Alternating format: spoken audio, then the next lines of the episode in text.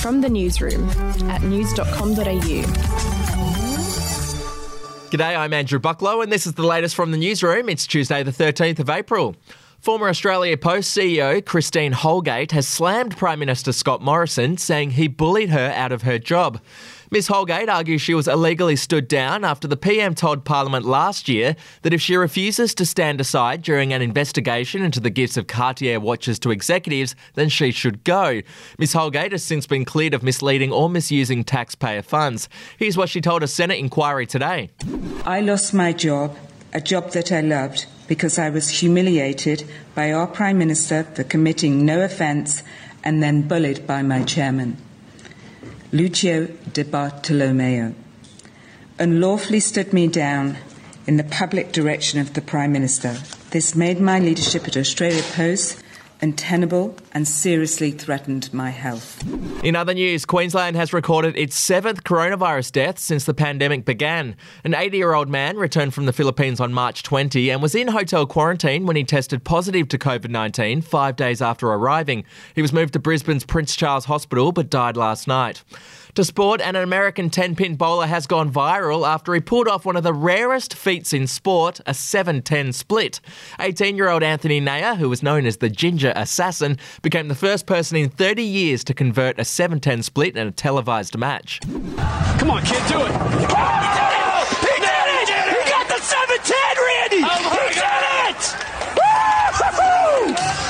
Goodness, the ginger assassin just dropped the 710! You bet, kid!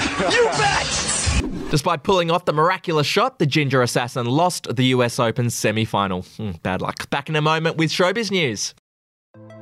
Hey, I'm Felicity Harley, and I host Healthyish, where we chat to experts, influencers, and people in the know from around the globe to arm you with the knowledge to make healthier decisions for your mind, body, and soul. I think if we're going to be focusing on health, like sleep is probably the biggest component Oh, of that. I, I think sleep is the cornerstone. like choose the harder option because I've never woken up and gone, I regret that run that I went at 4 a.m. I've never done that. Search for Healthyish and Extra Healthyish wherever you get your podcasts.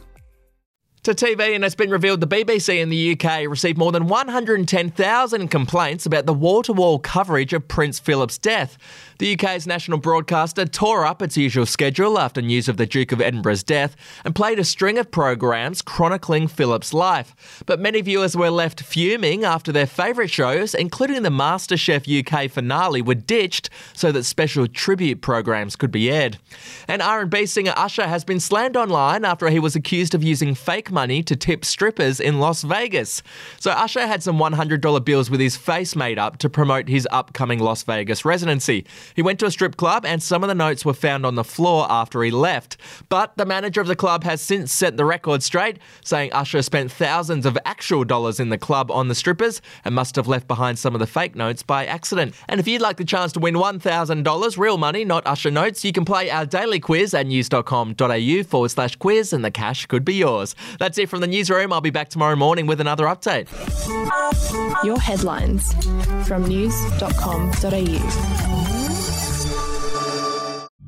The podcast Faith on Trial looks into Hillsong, both in Australia and the US, and takes both the listener and hosts on unexpected twists and turns in the story of Brian Houston and the Singing Preachers. There are two incidents involving Pastor Brian. The Australian journalists uncovered a litany of alleged criminal behavior in the megachurch. Financial gifts were being given to the leaders of the church. Listen to Faith on Trial Hillsong ad free on Crimex On Apple Podcasts today or wherever you get your podcasts.